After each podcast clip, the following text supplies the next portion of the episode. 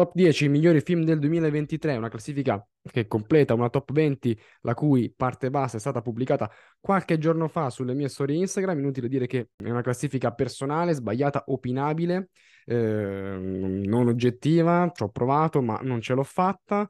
10 film che maggiormente mi hanno colpito, affondato, che mi hanno sfidato, che mi hanno messo alla prova e che mi hanno comunicato tanto, tantissimo. Giusto ribadire le premesse e i criteri di classificazione, ho considerato i film usciti in Italia in sala su piattaforme streaming nell'anno solare 2023, non troverete titoli che ho visionato in anteprima ai festival, ma che in Italia non hanno avuto una distribuzione nel corso dell'anno, per cui non vedrete in lista quel capolavoro immenso di Poor Things di Yorgos Lantimos in uscita in Italia a gennaio 2024. Detto questo, iniziamo la lettura della classifica. Decimo posto, è stato un anno molto importante per il cinema italiano, uh, un anno dove siamo tornati a produrre bene, dove siamo tornati ad incassare bene, l'anno di Paolo Cortellesi, che con C'è ancora domani ha sbancato ogni cosa, ma anche l'anno di un cinema d'autore capace di fare breccia nel cuore del pubblico. Il caso della Chimera di Alice Rohrwacher, che per me è il film italiano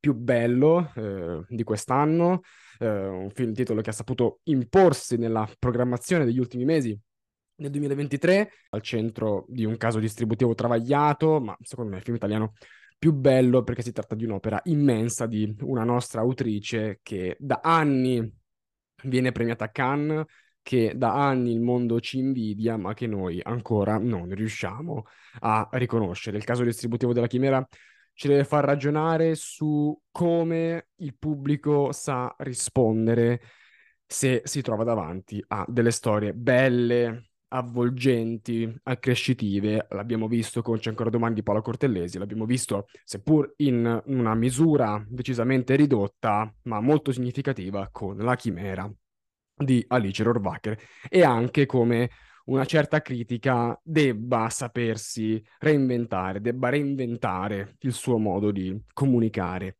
Bello, bello, film italiano più bello di quest'anno, La Chimera, Alice Rohrwacher, decimo posto. Nono posto, Babylon di Damien Chazelle, film del 2022, ma uscito da noi a gennaio 2023, è un film folle, un film ambizioso, è un film sgangherato, eh, pazzo, eccessivo, ma quanto ci è piaciuto, un film che io non riesco a levarmi dalla testa da uh, quel giorno in cui l'ho visto. Uh, Chazelle ha rotto ogni schema, ha fatto saltare tutto a Hollywood e per questo Babylon ha conosciuto un significativo insuccesso, ma secondo me con il tempo verrà rivalutato come un vero e proprio cult. E anzi, alcune scene secondo me sono già cult adesso. Pensiamo alla, alla mezz'ora iniziale, a quella festa piena di eccessi, sudore, oppure alla stratosferica, molto ruffiana, ma ruffianissima ma quanto ci è piaciuto il finale di Babylon. E poi vabbè, le musiche in loop da gennaio fino a oggi. Veramente un, un, non ricordo negli ultimi anni una visione così frastornante come quella della pellicola del regista di La La Land. Nono posto, Babylon. Ottavo posto, Asbestas, Rodrigo Sorogoyen. Rodrigo Sorogoyen, un regista spagnolo, molto giovane, ma che ha fatto dei film uno più bello dell'altro un autore che non ha nulla da invidiare ai grandi maestri, eh, Asbestas, eh, una scena. È bastato questo film per eh, entrare in lista, chi l'ha visto lo sa, quella del bar, camera fissa, che inquadra i volti di questi due protagonisti che dialogano faccia a faccia, gli sguardi si incrociano, le parole si amalgamano, si intrecciano, una scena intrisa di una violenza verbale che fa emergere veramente tutta la bestialità dell'essere umano. Un film che mi ha trasmesso una tensione, un'angoscia, un'inquietudine come pochi altri film in questi anni. Un'opera, un'opera veramente, veramente, veramente pazzesca. Settimo posto. No, ma a me mi è sembrato un film di Bresson. No, ma a me è ricordato Godard. La battuta cinefila dell'anno. Uh, ci sono delle citazioni cinefile in questo film che faranno impazzire eh, gli spettatori cinefili. Eh, questa battuta era in riferimento ai Morti non muoiono di Jim Jarmus, citato nell'ultimo splendido lavoro di Aki Kaurismaki, Fallen Leaves, Foglie al vento, uscito eh, qualche settimana fa al cinema. Un cinema bello, un cinema delicato, un cinema raffinato, autoironico, un cinema degli ultimi che ritrae questa squisita storia tra due persone terribilmente sole, lui, Olappa, un alcolizzato, un carpentiere che beve perché è depresso ed è depresso perché beve, lei, Ansa, che lavora al supermercato dove ruba cibi scaduti per autosostenersi, due vittime di un capitalismo imperante e disumano che però si trovano in un amore squisito ma pregno di un'amarezza sconcertante. Sesto posto, Kaurismäki ha vinto il premio della giuria a Cannes, questo film ha vinto la Palma d'Oro. Anatomia di una caduta è un film eccezionale, è un mezzo capolavoro, eh, è un film clamoroso, è una destrutturazione del legal thriller, un'anatomia di una coppia, una caduta di una coppia come quella del marito di Sandra Voiter, una delle dark lady più dense e sfaccettate degli ultimi anni, ma come è caduto? Suicidio? Incidente? Omicidio. Tre ipotesi alla base di un processo che procede su due linee parallele e contrapposte, da un lato la ricerca della verità e dall'altro il racconto della verità. Una sceneggiatura perfetta, un film, un film incredibile. Quinto posto, Decision to Live di Park Chan-wook, un detective è chiamato ad indagare su una donna di cui si innamora, Vertigo no, è Decision to Live di Park Chan-wook, un film di un'eleganza sopraffina, difficilissimo da girare. Sì, sono evidenti eh, richiami a Hitchcock, non solo a Vertigo, ma anche per esempio a Finestra sul cortile. Eh, c'è proprio una traccia della colonna sonora del film che si chiama Rare Window, in riferimento proprio al capolavoro immane di Alfred Hitchcock, eppure l'opera del maestro eh, sudcoreano sa in qualche modo, non so come dire, sa essere unica nel suo genere, perché prendendo tanto dal cinema del passato riesce a radicarsi in una contemporaneità audiovisiva davvero sbalorditiva, un capolavoro assoluto che ho rivalutato alla seconda visione perché alla prima mi era piaciuto, ma mi era sfuggito anche qualcosa, ma qua siamo veramente di fronte a un cinema immenso di altissimo livello. Quarto posto, The Whale, Darren Aronofsky. The Whale è un film che che ti arriva proprio dentro, che ti distrugge. Quando l'ho visto a Venezia, sono uscito dalla sala, dal Pala Biennale, 1800 persone a piangere a dirotto. Eh, è un film che ti arriva all'intelletto, passando però prima per i sentimenti, un film che ti scortica l'anima, che ti disintegra. Purtroppo è stato anche al centro di, eh, è stato oggetto di diversi pareri, secondo me un po' eh, manipolatori, infatti bisogna essere molto attenti quando si parla di The Whale, perché definire questo film un film costruito ad hoc per far piangere, un film dove i suoi protagonisti vomitano sensazionalismi, significa prima di tutto non aver capito un cazzo di cinema.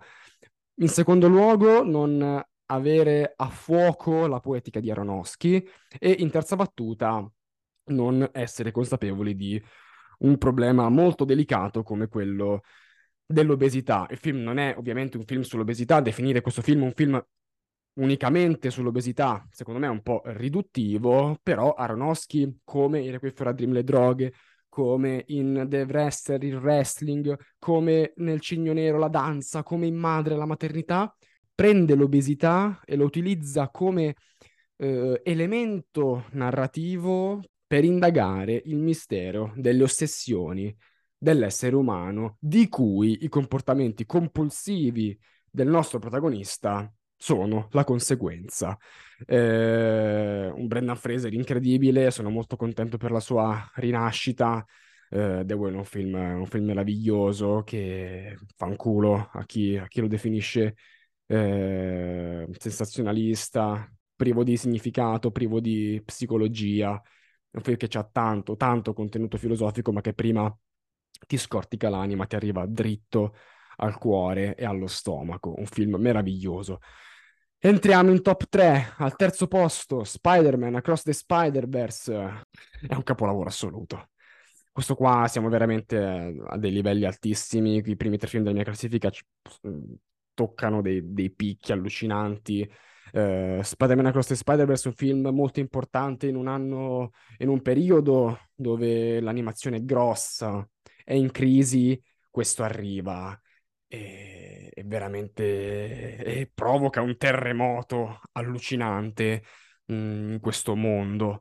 Eh, il secondo capitolo di, della trilogia è iniziata con uh, Spider-Man Across the Spider-Verse, che già era rivoluzionario al suo tempo, e che poi continuerà con Spider-Man Beyond the Spider-Verse, ma questo qua, essendo proprio il secondo capitolo di una trilogia, è quello in cui eh, storia e personaggi vengono squadrati maggiormente. Per questo i secondi capitoli delle trilogie sono, secondo me, sempre i migliori. Pensiamo a Padrino parte 2, pensiamo all'Impero colpisce ancora, pensiamo alle due torri, capitoli in cui appunto eh, tutto viene amplificato, approfondito. Ma a parte l'animazione, qua c'è proprio una, una, riflessione sul personaggio, sull'essere Spider-Man, sull'essere eroe, che rende questo film probabilmente il miglior cinecomic della storia del cinema. E poi, vabbè, eh, la tecnica è veramente fuori di testa, i personaggi piangono e eh, la fotografia, l'animazione piange insieme a loro, una cosa sbalorditiva, una cosa clamorosa,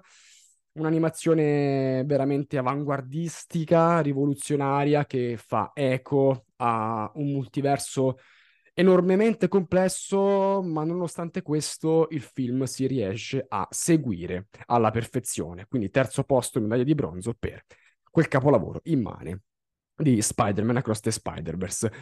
Secondo posto, Leila e i suoi fratelli di Sed, Rustè. Ma quanti bei personaggi femminili abbiamo visto eh, in, questo, in, questo, 2023. Personaggi complessi, densi, sfaccettati, come la nostra Leila, eh, l'unica figlia in mezzo a un, dei genitori tossici e dei fratelli eh, alquanto cretini.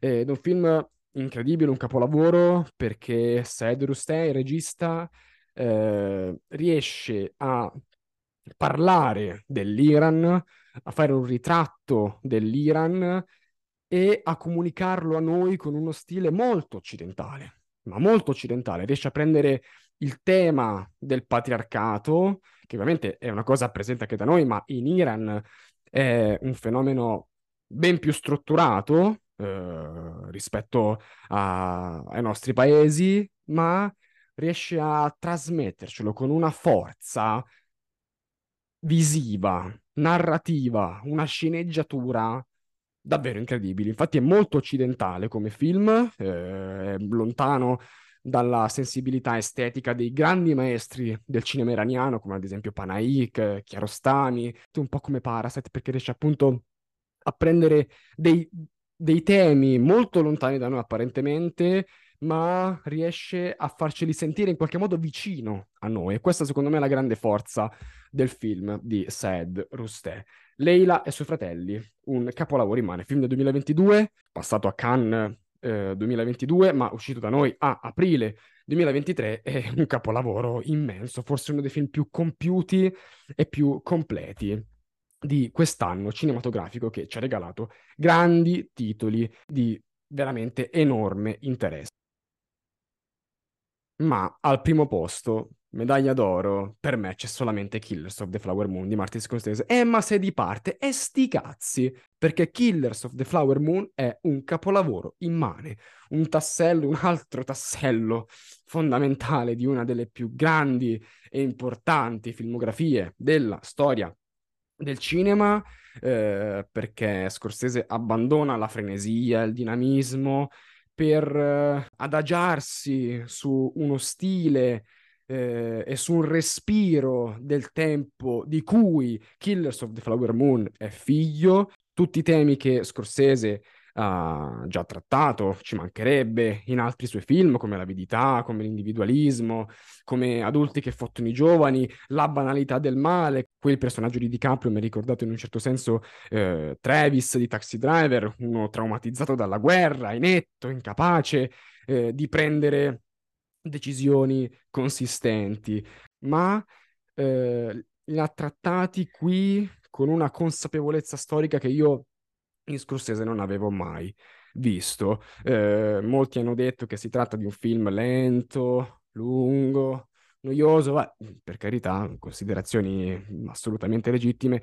Io penso che non sia il film ad essere noioso, ma siamo noi che siamo abituati a ritmi diversi. Io penso che un evento drammatico di questo tipo ha bisogno di entrare dentro di noi con lentezza, con calma, ma questo secondo me è l'unico modo possibile per rendere giustizia a questi eh, fatti tragici, drammatici che hanno macchiato la storia dell'umanità.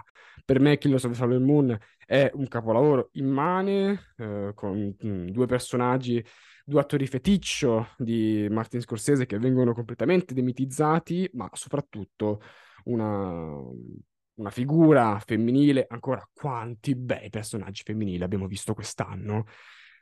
Davvero incredibile. Eh, Scorsese si conferma ancora una volta un maestro assoluto, un finale dove c'è un tocco di classe magistrale, eh, dove Scorsese si autoprocessa e processa noi e processa anche la nostra eh, omertà di fronte a, a queste nefandezze che eh, hanno scritto pagine buie della nostra storia.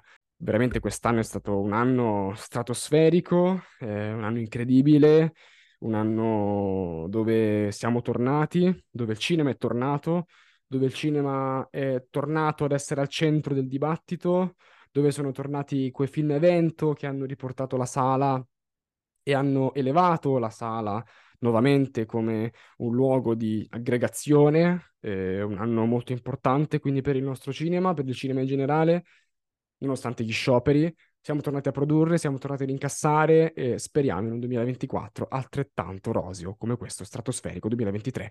Io colgo l'occasione per augurarvi un buon anno nuovo, ci vediamo l'anno prossimo con nuovi contenuti.